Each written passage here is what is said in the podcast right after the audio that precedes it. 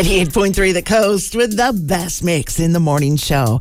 And coffee talk for you today as it is America's holiday coming up on Tuesday. So many Americans are going to be out doing what America loves to do best, and that is to attend a barbecue or throw one yourself. So here are some fun descriptions of people that you will always see at a barbecue.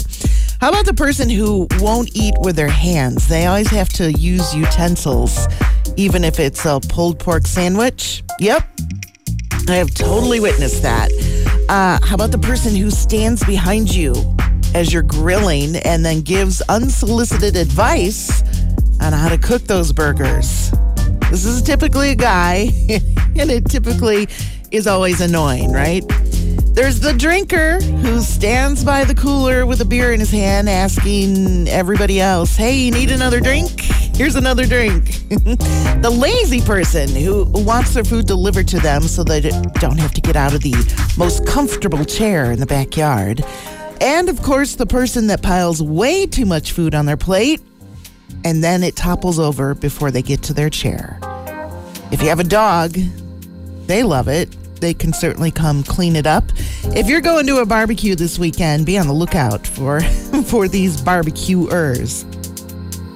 A recent poll says that almost 60% of Americans do plan on celebrating the 4th of July holiday, with 50% saying they definitely are going to go see the fireworks. When asked how patriotic they consider themselves to be, 35% of Americans said very patriotic, the majority of those being over the age of 45. Only 25% of those 44 and younger consider themselves patriotic. And as far as the most popular food found at barbecues all over, it's hot dogs, hands down. It's based on consumer buying large amounts of hot dog buns compared to hamburger buns. Burgers are more popular in the southeast and the northeast part of the country, but hot dogs win everywhere else, with the most purchased condiment being mustard. And there's your coffee talk this morning from 98.3 The Coast.